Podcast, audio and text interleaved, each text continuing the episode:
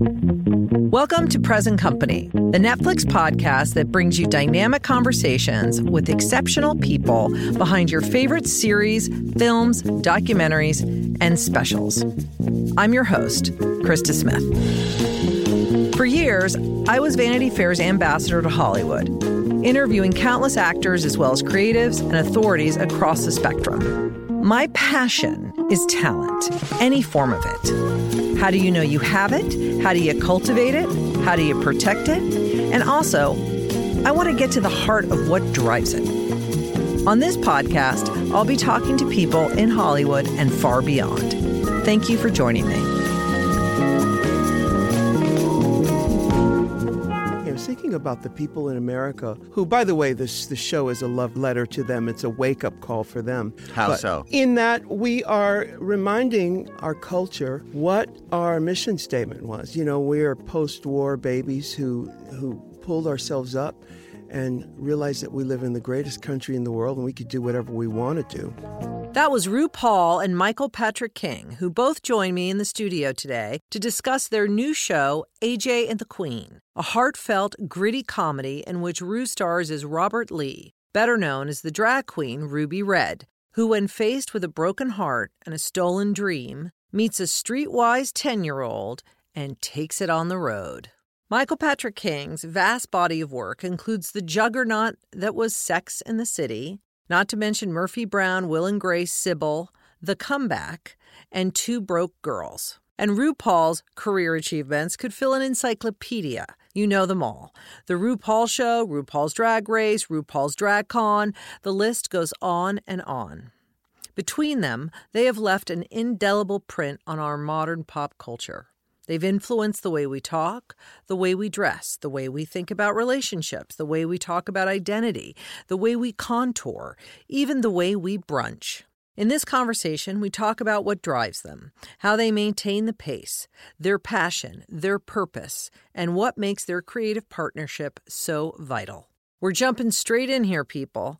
Mama Ru waits for no one, so buckle up, keep up, and enjoy the ride. We're ready whenever you are. Yeah, let's let's hit it. Yeah, Let's we're get hitting it. Ready? Yeah, I you know uh, I've been looking at pictures. I've been posting a lot. RuPaul here. Been posting a lot of pictures on Instagram. Mm-hmm. A lot of I, I had uh, someone transfer a lot of my old photographs to digital a few years back, and I never looked at them. But Mm-hmm. recently, I've been looking. At it. Are at they them. able to do that with kinescope? Yeah, they can do that With with, the kinescope. Yes, uh, you know, Sid Sidsies and I were talking just the other day. uh, anyway, um, I'm finally posting these pictures, and I'm seeing these pictures. Thir- some 35 year old pictures. And I think, boy, am I tired. Boy, have I just been working forever. Well, You know? that leads me into a really good question, which was uh, I'll, I'll just start with it. You two, you don't need to do anything else ever in life. You don't need to do anything else.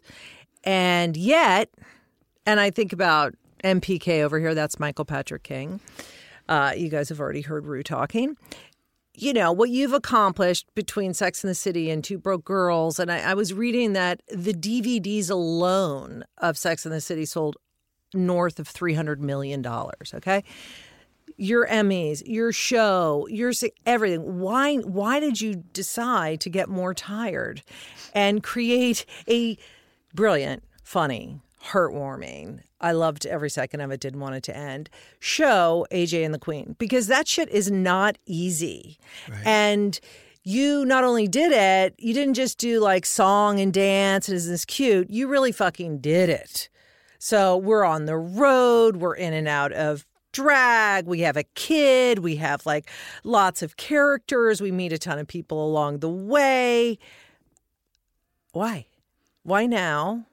Well, first of all, let me just answer the first part. There, you know, I, you know, I complain about, boy, am I tired? I'm, I've been working so much. The the alternative is actually even worse.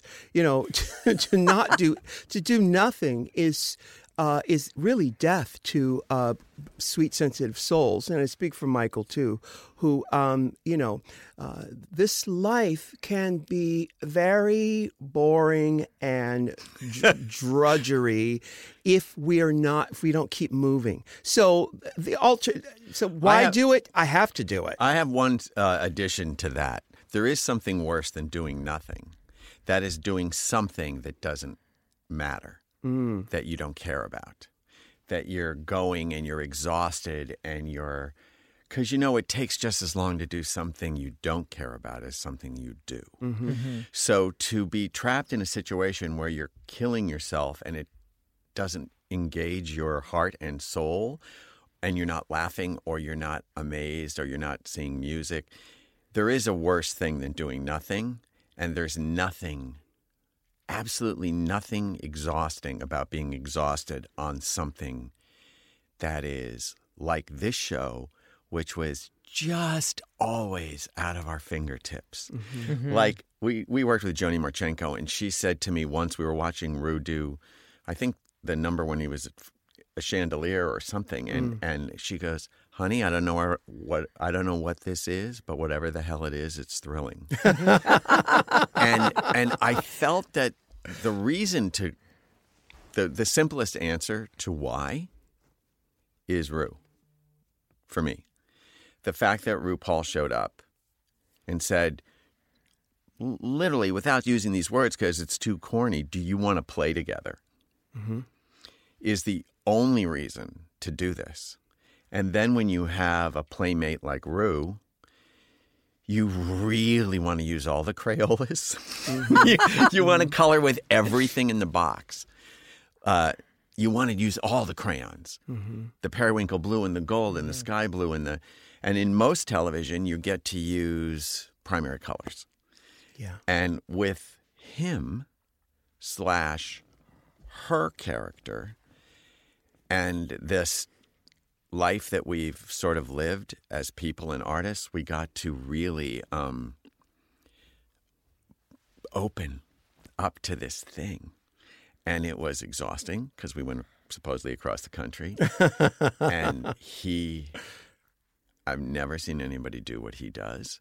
And I've worked with a lot of people, but I've never seen anybody. I mean, my favorite thing about Ru is he refuses to fail. Even when he's failing, he will somehow, like, you know, like what's the movie where the guy did the sheer rock climbing? I can't remember I that, you know. it's called The Rock or something. no, no, and Uh, free solo. free solo. solo, yeah. And you would think, how is he getting his finger in that thing and pulling himself up?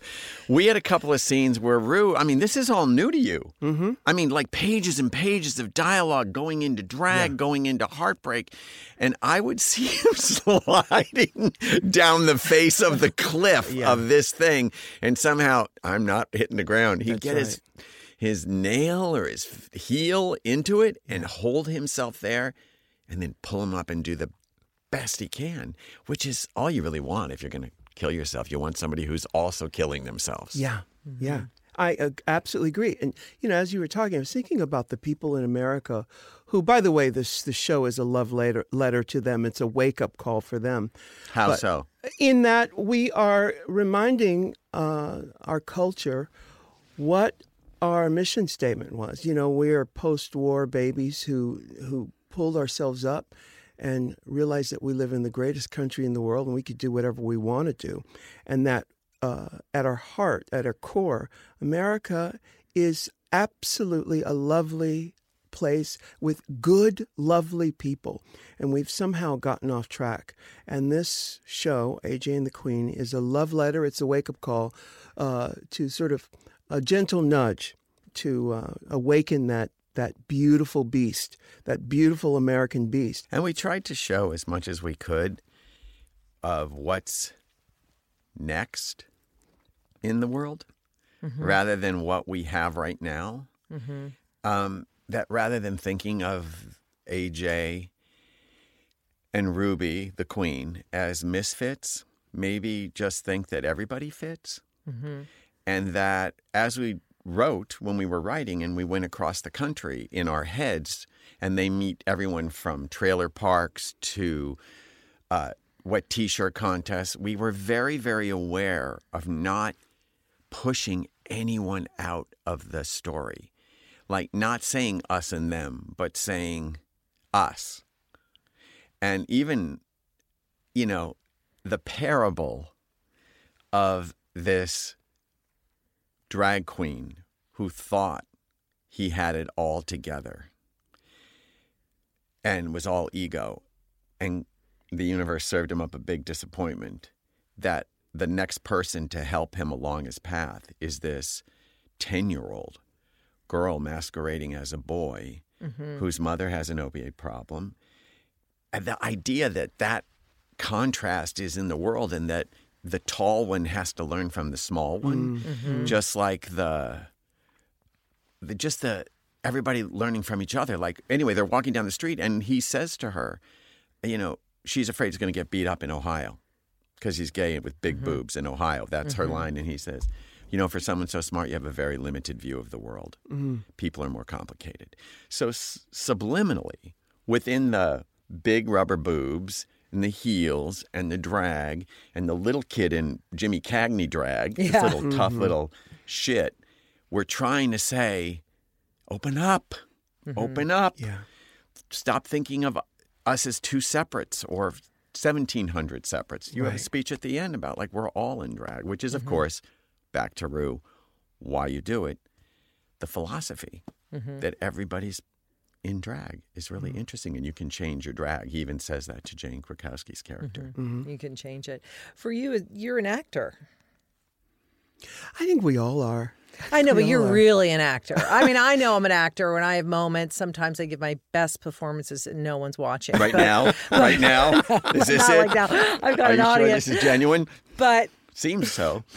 You give you're a real actor now you are giving a range of emotions Mm. you are you have no makeup on Mm-hmm. you are we're seeing you uh, like i mean it sounds like a cliche but like we've never seen you before and Mm-hmm. i only say that because when you're in your drag, when you are in RuPaul's drag race, or when you are performing, there is nothing that is left for, uh, there's no detail that you haven't covered. Mm-hmm. Mm-hmm. The hair is a certain way, the look, the, everything is so controlled. Mm-hmm. And yet, you're completely out of control as the actor and as, as a person. How was that for you as just RuPaul doing that? Like, as Well- you're sitting here right now looking at that dialogue, knowing you're going to have to do that that Yeah. day. Well, you know, I, I felt safe with Michael, and he created an atmosphere where I could, I knew that I would be fine. In fact, years before, we I played myself on the comeback, the brilliant show, the comeback, and he made a small adjustment for me, and it made so much sense to me. I went, oh, of course, of course. And in that moment, I thought, oh, this is someone who not only is super talented, but smart and is paying attention to every aspect and every detail. And I felt safe with him. So when my agent called and said, "Hey, you know, it's probably time for us to." To uh, you know, hook up with a, a, a writer. I said, he said, "Who do you want to?" I said, "Oh, uh, Michael Patrick King. Let's call him up." Called him up, and within 15 minutes of meeting him, uh, we'd met before, but of meeting with him, um, AJ and the Queen was born. Within 15 minutes of our meeting, That's amazing. yeah. What was where's the commonality other than like were you, were there film references or television or thing? Okay, so give me Oh, I a mean, little the, bit of that. The, the, the, the beginning of the meeting was I was uh, like a minute late, which I never am, and I walked in into my office, and Ru was there, prompt as he always is, in a bird of paradise suit, burned, burned into my memory. yeah. Um, and uh, he was sitting under a photograph I have in my office, which is a big black and white still from Preston Sturges's uh, Sullivan's Travels. And he said, "Uh, That's my favorite movie. And I said, That's my favorite movie. And the thing that's important about why we like that crazy movie mm-hmm. is, first of all, it travels from uh, African American cook in an RV trying to make pancakes, hitting potholes and getting covered in flour, that kind of mm-hmm. Mack Sennett clown, mm-hmm. to this higher place, which is this Hollywood director thinks it's time for him. It's the Great Depression. There's hobos. Everybody's broke. Everybody in the country's broke. Everybody's down and out. He thinks his job, since he's a director, is to make an important movie about the pain of the world. So he goes on the road with Veronica Lake, and what he realizes when he's arrested and put in a prison that they take them to see a movie and it's a Mickey Mouse cartoon. It's the only time he saw any of these down and out mm-hmm. prisoners smile and he realizes, well, if you have the gift and you can make something, maybe what you should do is make people smile. Mm-hmm. If that's your thing, that's what he's been doing. Mm-hmm. That's what I try to do is just lift it up. What do you mm-hmm. try to make something smile? So that's the connection. That I don't know if you know this, but we're both gay. that's another connection. I never would have believed. I just would have said We're like, both in our 30s, P.S. I would have 1930s, that is, darling. Um, that's a connection. We're both scrappy. Both came from nothing. Um, both, I'm going to qualify mine, but both made our way. He made his way clearly. There was no, there was no place for him. Mm-hmm. So he once again found a way to get in the wall that doesn't open. Yeah. But that's a connection. That's the connection, and, and it's so lovely to be able to volley and play with someone who who who's on your on your level of, of volleying, uh, volleying. You know, just like this. Are you attempting a sports reference? I'm doing a sports Trevor- reference, I'm and loving I'm, it. I'm not doing it very well, but volleying. It's close enough. Yeah. but I get what you're saying. and it's it's just it's so good. You- It, you know, it's it's um, it seems harder and harder to find good volley partners uh, from time to time. I've been lucky in my in my life, my career, to still work with the kids I know from the East Village. We've been doing it forever, and and uh, in that moment when Michael made a small adjustment on me at the at the comeback filming, I thought, here's Okay. one. Well- He's got it. Okay. You know, he went right off the really interesting question Mm-hmm. about what's it like for him to be vulnerable in an actor. So you can answer that. And there was no small adjustment in this. I mean, Ru had, it was really interesting to see him. Good morning. Now you're going to go into the RV and fall apart. And the cameras are going to be right on your face. And there's no lighting and there's there's no glamour. And he's like, ready. And he came ready. And the the one thing when we were going out, we, we came up with our version of the show. We were like, yeah, we know what it is. And we were at a meeting right before between us, right before we went out to sell it. Um, and I said to them, it, him checking in with the DNA of what we were going to sell. Is there anything about this show, the idea of this show, that worries you? And he said, yes. Can I do it? Hmm. And I said, we don't. The fact that you asked that question means we don't have a problem. You were never pretending you knew what you were going to be able to do. Mm-hmm. And I think it was a surprise how much. Well, we just it just kept coming. Yeah, yeah. I, I, yeah, I felt safe, and, and it was such a surprise because, you know, I'm not dead inside as I had assumed. You know, you live this life and you stay in this town and you try to survive in this town, and there are parts of uh, myself that you know have had to shut down and to not uh, be emotionally affected by it. And this calls on me to um, to bring all that up, and I and I was prepared, and that was a, a beautiful. Uh, surprise and um, uh, a gift from this whole project. One of the extra other part of this is that you perform in every episode, Yeah. which we have not seen you do that. Yeah. And I can't remember the last time. Yeah, No, when, when he's doing the uh, wet T-shirt contest, Uh-huh. Ru is looking at the the first cut of it, and he goes, "Ooh, people haven't seen her since New York in the '80s." I mean, he was just like, "Oh, I'm, I'm, that's there." Yeah. the Daisy Dukes and the halter top. Yeah. Um, and also, is really important that he perform. Yeah. Ru is like a very old fashioned in his give the people what they want. So if we're gonna, if he's crying in one scene, he he would say, "Oh, oh." That's my first attempt at ever doing you. Oh, oh, um, we should put a number here. so then they can go back on the second time and just watch the musical numbers. Right. That will be fun for the audience. And then we should do music too. yeah, yeah. Old fashioned. How did you decide on the red wig and the ruby red and all that? Because I know the names are very important. Well, you know, uh, actually, Michael said asked that question, and I said literally, how are we going to s- s- steal what you've already perfected, but n- change it so that people don't think it's RuPaul? What are we going to, like, I asked this big artistic, uh, atom splitting question. And what did you say? I said, well, just wear red hair. He actually said, he actually said with a, a raised head, maybe she's not blonde. Yeah.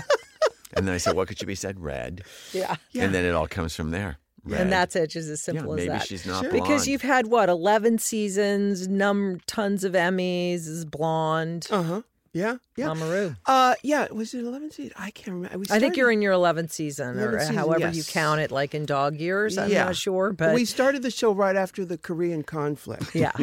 So and then the beauty cons and all that. so I see how you guys, just looking at you, I see how you work obviously a little bit creatively. What happens when you butt heads or your challenges? How do you get through that? do we butt heads? It feels all creative to me, even if we've disagreed. Now, you know, you've twisted my arms a few times. Yeah. I mean, I think, you know, here's another, I think a big journey, aside from Ruthie, the, the actor, which is already there, there's another big journey which was very interesting, which is Ru's drag is a thing unto itself. Mm-hmm.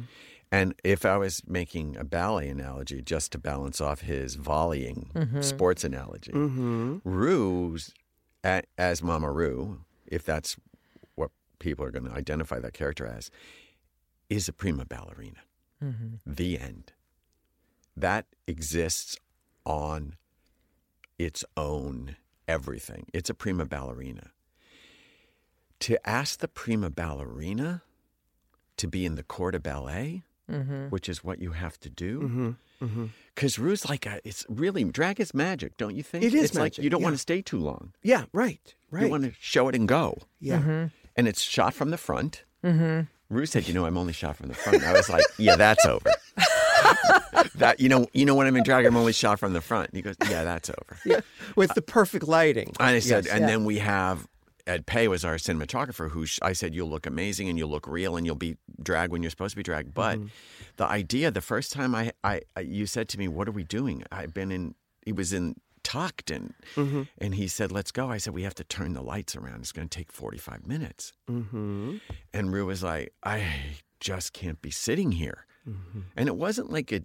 It wasn't like I'm too good to sit here. It was like.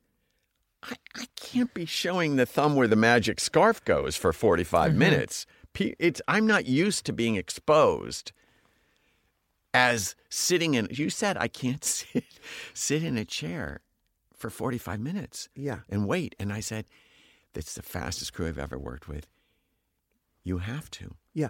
Movie acting. Yeah. Also, you know, uh, a beard is growing back. Things are tucked. things are glued. You know, especially when uh, you know there are hot lights and stuff. Um, It's rough. things come undone, and you know you have to go back and fix them. you Yeah, know? and then there's another half hour. yeah. So anyway, Ruth sat in the chair. This is early. This is episode 3 which is really up front. Ruth sat in the chair, and then it was time for him to do this gigantic wet T-shirt contest number where he had to get wet and mm-hmm. stuff, and he gave it all. And when we thought that's enough, he looked at me and he said, "Let me freestyle one for you." Yeah. And I felt personally that was a give for the 45 minute, like mm-hmm. that little moment. And that was the only mm-hmm. time I ever thought, oh, how are we going to do this with the drag? Mm-hmm. Not with Ru as Robert. Yeah. Yeah. Also, I think I, I think that having done this done work for so long, I think in terms of the editor, I think of okay, what are we going to give the editor to work with? How are we going to make this uh, interesting? You know. So I always want to do a freestyle one. I always want to give a little bit extra, and uh, But so few people do want to give a little bit extra. And when you're already a, little bit extra Yeah. and you still want to give extra, that's why you do it. You know, but the music is also, that was really fun too, because that's something he has that I don't really I know. have. How did you pick which ones? Like Salt and Pepper. it and would share. flo- and it- Diana we'd be in the writing room and we would Ross, say like we'd set up the moment like well this should be and he'd go ooh pretty poison and he'd just stand up and anytime he stood up and started doing it we would just type well that's the song yeah, Yeah. yeah. pretty you No, know. I've I've always uh, music Catch Me, is- I'm Falling, Catch and Me, he's I'm gone. Falling by the group Pretty Poison. There was a one hit wonder. I don't even know if it was a actually a hit. It I- is now. It is now. But I, you know, I've always got music going in my head. Music is my life. And you talk about, you know, uh, what drives me out of bed every day. It is music. It's rhythm. And so uh, that song uh, has always been a, a stripper fantasy for me. Is if I were ever a stripper, it would be "Catch Me, I'm Falling" by Pretty Poison. But we got lots of music, lots of dancing, lots of uh, a roller coaster of emotions in this show, and it was important uh, to both of us to do that because the things that I keep going back to, you know, um, you know, like the movie Grease or or um, The Wizard of Oz, the things that I can watch it all the time, have these tentpole m- moments, whether it's musical, whether it's emotional, whether it's sadness, that you can sort of dip the needle onto these different places and go back to it and revisit it. And that's what this show has. It has the it runs the gamut of emotions and it does it really well. Mm-hmm. Great cast of characters too, which I Yeah. loved. All the Uh, there's so many outsider elements to oh, this. so good. Lewis, the cop. and- Oh, my god! I And, And then the we have kid. Tia, and then we have The and the kid. but we have. Tia Carrere. Here's a rude thing. I was like, well, the, the the villain is the ex boyfriend, and I said, we, we he's going to chase them. We have to have someone with him, so he's not just doing not just doing scenes of him looking mean in a car. Mm-hmm. And and I go, we need a sidekick, and Ru just looks at me and goes. Well, maybe there's a woman named Lady Danger who does illegal pumping parties in the drag clubs, and instead of saline, she pumps motor oil. And I was like, yes, yes. Keep going. And then it was like, and, and then she screwed up her face, and she has an eye patch up. Yes. I have to spell check everything you just said because I just threw it up on my computer, but I can't even take time to spell. But literally, those moments where I'm like, from the narrative, what are we going to do? And he goes, only he would say, you know, she pumps uh, motor oil instead of uh, instead of uh, saline. Mm-hmm. Fun. Did you guys know each other in the late '80s and '90s in New York? No, we met at I walked by Cross. the pier a couple of times, and Yeah, I would. I was probably his old stomping ground. Yeah, I was probably there. But we met through Allee Willis at Yeah, one of her backyard parties. Yeah, out here. But no, of course I knew Ru. I mean, you can't not I knew be in Ru. New York. You know, everybody. That's why we're here. By the way. I'll never forget that MAC campaign. Yeah. It was as if I ha- I was just at, starting off and working and uh, in New York City, money making Manhattan, and it was like, what? It was just incredible. yeah, yeah. And that was that was I didn't really That was huge when you think about that at that It time. was. 1993, 94. Yeah. But Yeah. you know, I had been working and stomping around New York and nightclubs and stuff for 11 years before um, anything happened with my career. Before I got the record deal at Tommy Boy in uh, '92, and so for 11 years before that, I had been, you know, doing my thing and terrorizing y'all's neighborhoods. You know, and the other thing is, I'm so glad we didn't until now.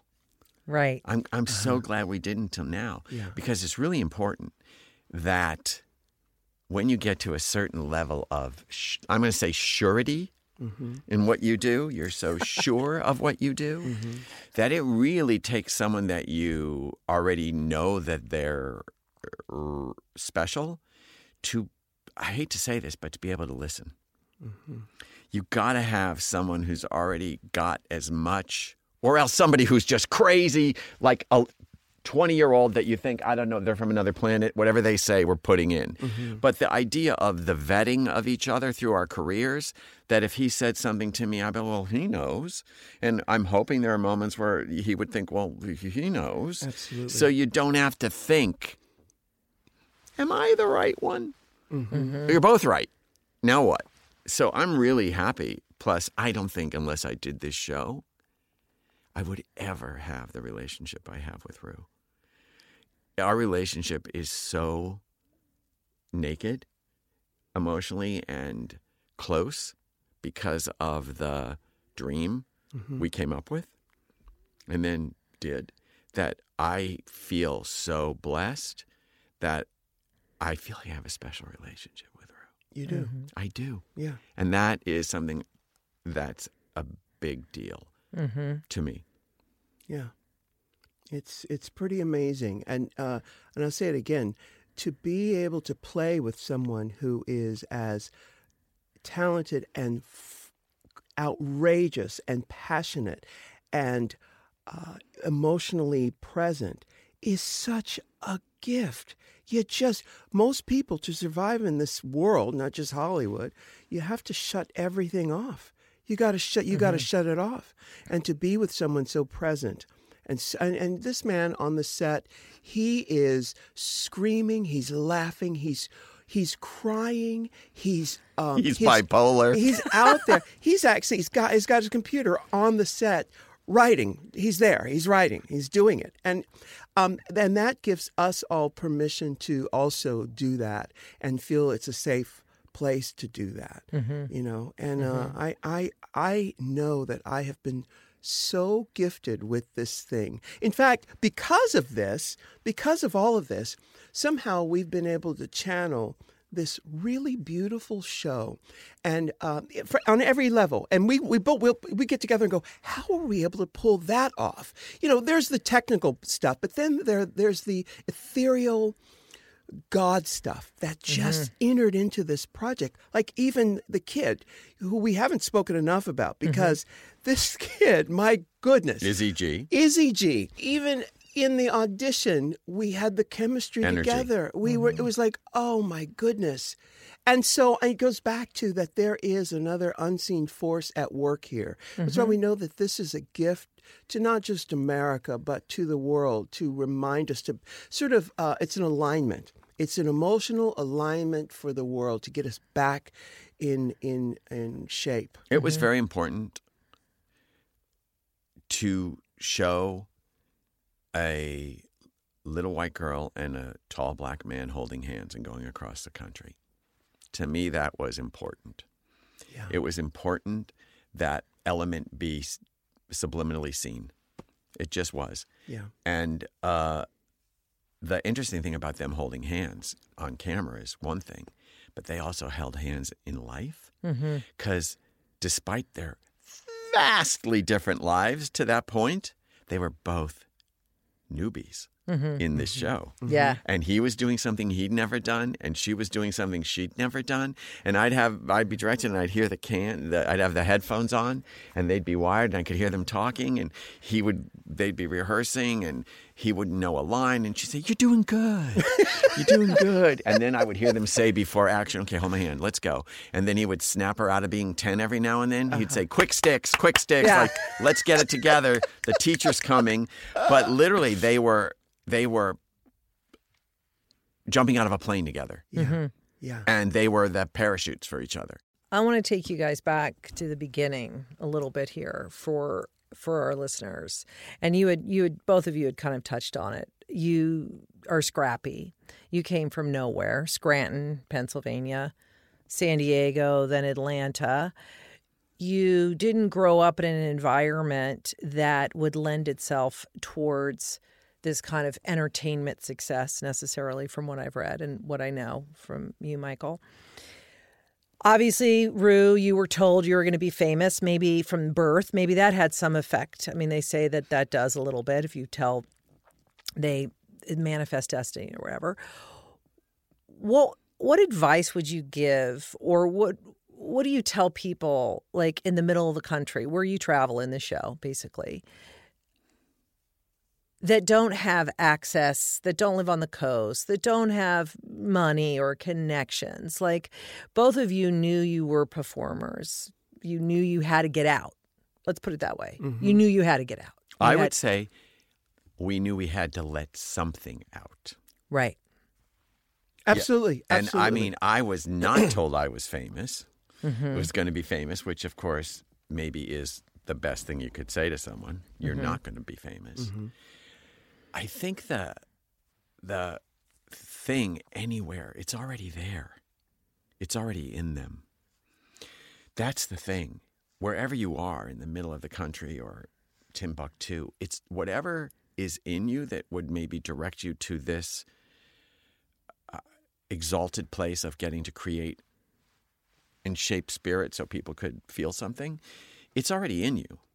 The hard journey, and you do it all the time when you hold up those pictures of the drag queens and say, talk to your seven year old. The hard part is allowing it to come out. And I'm not talking about your sexuality. That's sometimes true too, but mm-hmm. your mad vision of who you think you can be, your spirit. Yes. You're, you're absolutely right. Everyone is born with a transmitter, a beacon, and your job is to clear a space for that beacon to shine through. It's a frequency that you align yourself with. And what happens is through stillness, through a lot of time alone, both of us watched a lot of television and spent a lot of time alone creating that magic. What you do is in that in that quiet time, and even if you you know the middle of nowhere, you know, it's, you find that that light that light starts to shine brighter. And that's the light that will carry you through some of the darker moments. Because even when, you know, you do find out what you want to do. And I remember uh, being out here in LA at 28, sleeping on my sister's couch, my younger sister's couch, not a dime to my name. And I had, um, um, even in those dark times, was, was able to uh, rely back on that, that light. the belief. And it's abstract, but it's very loud when you're young. And it doesn't have to be about performing. You see some kid all of a sudden says, "I'm going to be a, a, a geography. I'm going to try. I'm going to write maps." Yeah. you know, I, there's something there that if if they're allowed to be that, and even if you're not allowed, Yeah. if you mm-hmm. listen or you're if you're very blessed, it's so strong you almost can't deny it. That's right. I mean, I went to New York when I was 20, and I still didn't have my rent when I was 38. I was still in New York doing everything I could. There was no reason anyone was like saying, you know, that's a good plan. Yeah. But I felt this thing, this vibration Yeah. in me that needed to be recognized. And it, you could say need is complicated and maybe wrong, but it uh, needs to be dealt with. And it gets you through sleeping on your sister's couch at 28, 28, or yeah. 38 going hiding from your landlord and thinking I'm a, I, I'm I'm I'm I'm I have something to say. Yeah. That's the same I say right now. I say I'm exactly the same as I was at 7 Mm-hmm. but with a little bit more uh, skill. Mm-hmm. My mother used to tell me I had a natural, crazy instinct to put on a show in Scranton, Pennsylvania.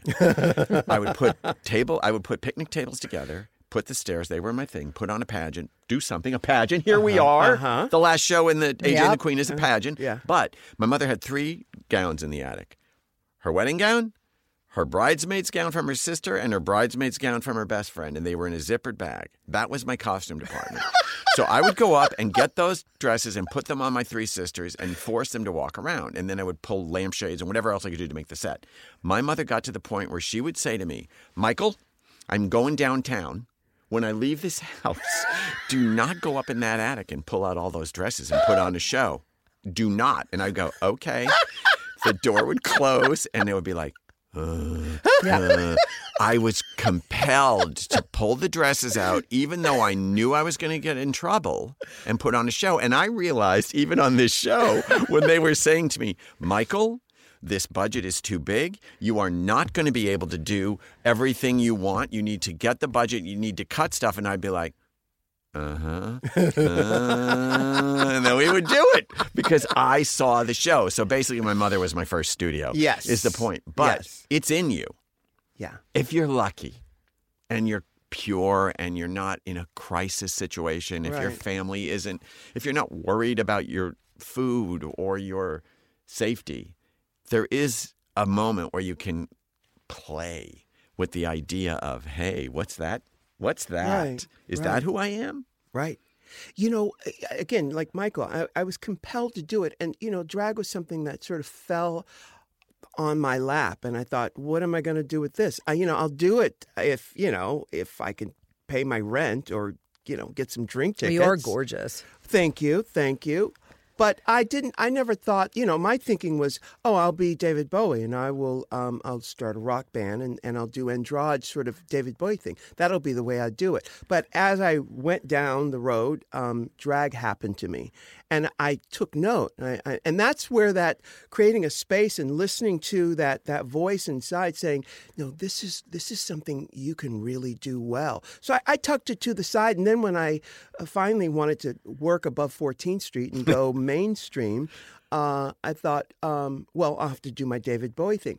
Then it occurred to me, who said that you you can't do this thing in drag? And I thought, oh, I said that. It was in it was implanted in my head. So once I made space for uh, another thought and and cleared out that old directive, it was like ancient doors of the universe started to creak open. Like i had said the the the you know open sesame these secret words. And those words were in my own head. The adjustment was me. The world didn't have to adjust I had to adjust and and and be open to what the universe's stage direction had for that's, me. That's mm-hmm. so important. I call well, it the green lights, following the green lights. Following yeah. the green Look lights. where they are. Yeah. Where yes. are the green lights? Don't go to the right. red lights. Where are the right. yellow lights? Green lights. And all of a sudden it's like you could be David Bowie, but look what's happening when you're in drag. That's right. Green lights. Green lights. Green smiles. lights. I see it as smiles. Openness. Yes. The universe is telling you, go that way. We yes. like that. Yes. That's right. Well, it's interesting that you guys were doing that all also before social media.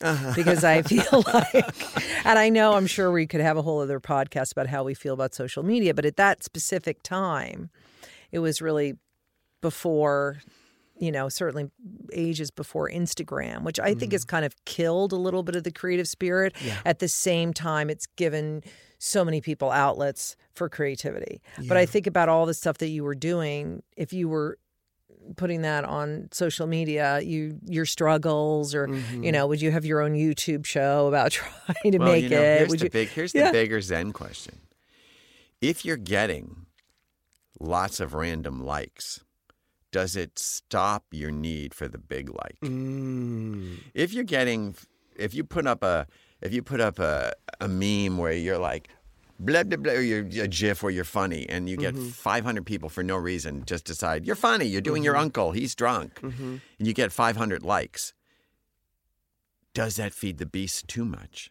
mm. so that you're getting maybe a third of the way where you would get if you were not getting it mm-hmm. and i was in a writing room not on this show but on on uh, another show that i had and i had 27 year olds and i would tell them that their scripts needed to be better. And of course, they do the first, what at that time was the millennial shift. Oh, I'm sorry it didn't work for you. Right, right. No, I, it doesn't work. Yeah. Well, I'm sorry it didn't work for you. And not to be like the old man of the sea, but I was like, there's a rule, I'm in charge, and it's got to work. And I remember I started on Murphy Brown with Diane English. If she had told me a script didn't work, it would have been the end of like I don't know, the end of Raiders of the Lost Ark. I would have the, the lightning would have shot through my body and I would have melted like the Nazis. Mm-hmm. And I'm telling these young writers with my background and my history, my mm-hmm. great largeness, mm-hmm. it doesn't work. And they're like, mm-hmm. And then I thought, it's because they're going to go out of here and get 500 likes. Right. They don't need my like. Yeah there's no deficit of people liking them for doing a two minute blah blah on their phone. Right. So I don't know. I don't know. I don't know if what social. I know it does propel an enormous amount of conversation mm-hmm. and thrills. Arts. I mean, TikTok is like, oh, look at the fish has mm-hmm. a, a, wife. Yeah. You know. I yeah. but I don't know what it does to the actual need it's a very big question, but you're talking to an Irish Catholic who's, you know, it's like need is like, you know, I need more of. The hole has to be filled. So I don't know. I don't know what social media does to if you're if it's a desert and you just keep going till you hit water, a big oasis, is that the journey to become big? Or is it like there's little water cups each way so you don't even go to the oasis? Yeah, yeah. I, I think that it's I think like I think we can all agree. I think it's a false value system that doesn't really uh, sustain you because it's like um, you know, it's like eating some empty calories. You know, it's it doesn't say because the truth is is a lot of what we do in our art has to do with how the human emotional system reacts to um, these elements, you know, and these elements are real. And humans haven't changed that much. We like to believe that we're advanced, and that you know, uh, you know, young people like to believe that they invented the hookup or the blow job. And we all know that, you know, Joan Crawford invented those things. Uh, but, uh, you know, but the human hasn't changed as much as the ego will let you believe, lead you to believe it has. We are still a very primitive, uh, emotionally primitive culture, and just because you got some likes here or you're, you know, you you're, you got a smartphone there, the truth is we're not that different. We really are not that different than what we were before. You know, I don't I don't know all You know- the things that my phone can do. I don't care. I I know don't how we are mm-hmm. different than we were mm. before. The phones have affected how we view things, see things, sit mm-hmm. still and watch something. So that's mm-hmm. how I'm. That's what I'm interested in in social media. How does it affect your ability as an audience right. to sit and take in the journey that Yeah. two people have put together for you? how does it affect? Are you able to go in the RV with AJ and the Queen? Mm. or do you not let go of your phone hmm to go on the journey? Right. And I'm talking in bigger pictures as well as macro, micro things, which is like, what's a pace of a show now? hmm Do you play with the pace? Do you listen to the pace? Do you just do stuff? We were we were scoring the show. It's so interesting. We're you know the world is very noisy, Mm-hmm. and we were. This is like one of the great, I think, lessons or treats of working with Ru. It was like, how much music do you put on a show now? Like, how much music do you put into the body of a narrative? Like, do you wall to wall music because people are, need to be held their attentions? So there was one scene, and we were wondering whether we should put music in. So I had the composer. It was a it was a kind of an interesting scene. The composer put music in. On Ru hadn't seen it with the music or without. I played him the scene, and he looks at it and he goes with the music, and he goes, "Uh huh, I get it, but why would I ever watch that scene again? I know exactly what I'm supposed to feel." And he said, "I watch stuff to figure out how I participate with it." And I was like, wow, that's really interesting. If we're telling people all the time what to feel because it's easier and we're worried that they won't be able to let go of phones, like what does that do to storytelling? Yeah, yeah. I mean, I mean, you know, we were talking about uh, once upon a time in Hollywood how that rhythm and that pace is so beautiful and so luxurious. Brad Pitt. I, I just, I, I, Brad Pitt. yeah. Oh my God, You- Brad Pitt. Oh, there's all of that too. Those- You know what it is? It's like it's like remember Pac-Man? Like you're going along and all of a sudden you get the power pellet. Boop, boop, boop, boop, boop. Brad Pitt takes off his shirt. Boop, boop, boop. I'm good for two more hours. Well, but you know, All's I- right with the world. All right. that's you know, I want, I want the journey. I, I, I don't watch television with the smartphone in my hand. I'm you know, it's not my thing.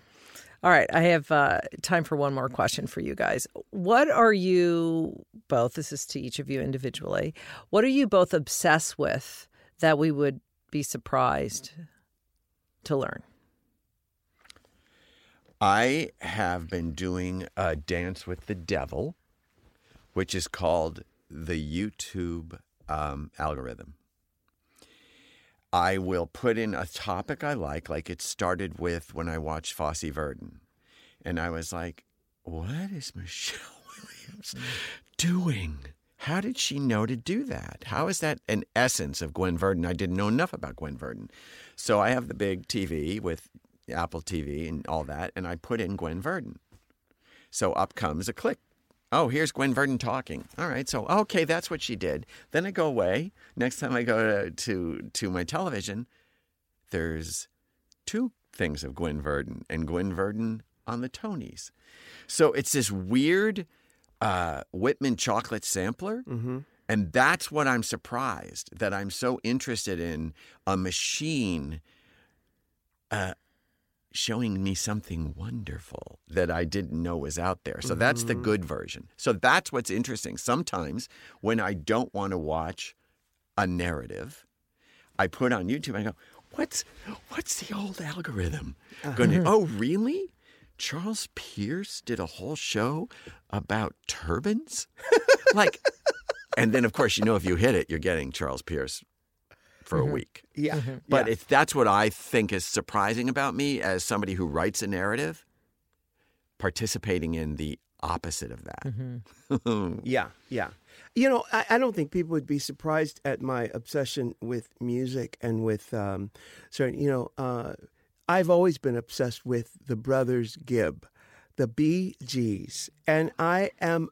I s- delve into their catalog, into their production, into um, how they fool with the time signature of a song, and it just gives It's me amazing. That's that is shocking. it gives me it gives me You're Staying so alive. much love. Analyzing the Bee Gees catalog. analyze but i've always done it it's not i think people know that i'm obsessed with music if they Sure. you know but uh I, I'm still amazed by them. And I think about Barry Gibb a lot because he's the only one left of his whole family, you know, and uh, and just their music in general. Uh, uh, just it, it, it sends me. It, I actually I could start crying thinking about it and what it does. So that's what It's interesting. I, with. I had Paul Rudd in here a couple weeks ago, and, and we talked uh, extensively about the Bee Gees. He also is a huge Bee Gees fan, and my favorite album, like ever, soundtrack is "Staying Alive." yeah.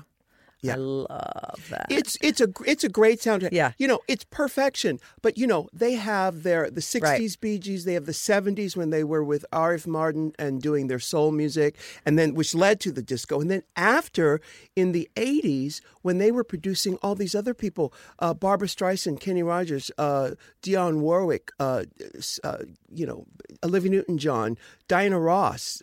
It just goes on and on and on. It's brilliant. See, I'm surprised that you get into a helicopter and enjoy it. That's was shocking to me. Yeah. You yeah. enjoy that lack of control of being in a helicopter. Well, be I'm a controlling person, so the, I've had to practice allowing myself to do that. I've had a lot of dental work done, so you have to be able to be open to allow and and trust. And you know that's what happened with with Michael. And I knew even from when I did the guest spot on the comeback, I thought there's one, there's someone I can I can trust. You're the helicopter pilot. Yes. And the dentist. yes, yeah. I love it. Oh my God. It's Is been- it safe? Yeah. Is it safe? It is with you. Oh my God. Marathon Man reference. I, I love it. Well, thank you guys. Oh my God. Everybody go watch AJ and the Queen. It's Yeah. so great. And here's the thing people, they may be watching with their phones, but they're watching a lot. Yeah. Because binging, who knew binging? Who knew someone could sit for three? I think the average time is like three hours. People Yeah. binge stuff. Yeah. Yeah. And when we tested it, Yeah. they tested it and they tested with the young kids. And I turned to the testers and I said, So when are you going to let them take their phones in? Uh huh. Because then that's how they watch TV. Yeah. And then Yeah. there won't be a pace problem because they'll be they'll be texting their friends going, "Oh my God, did you just see that?" And they participate with it. So that I get. I love the idea of participating with it. Mm-hmm. As long as you're with it. It's great. Well, congrats, guys. Thanks so much for joining me. AJ and the Queen is streaming now on Netflix. Please subscribe, rate, and review this podcast wherever you've been listening. You can follow me on Twitter and Instagram at Krista Smith. Join me next time for more meaningful conversations here at Present Company.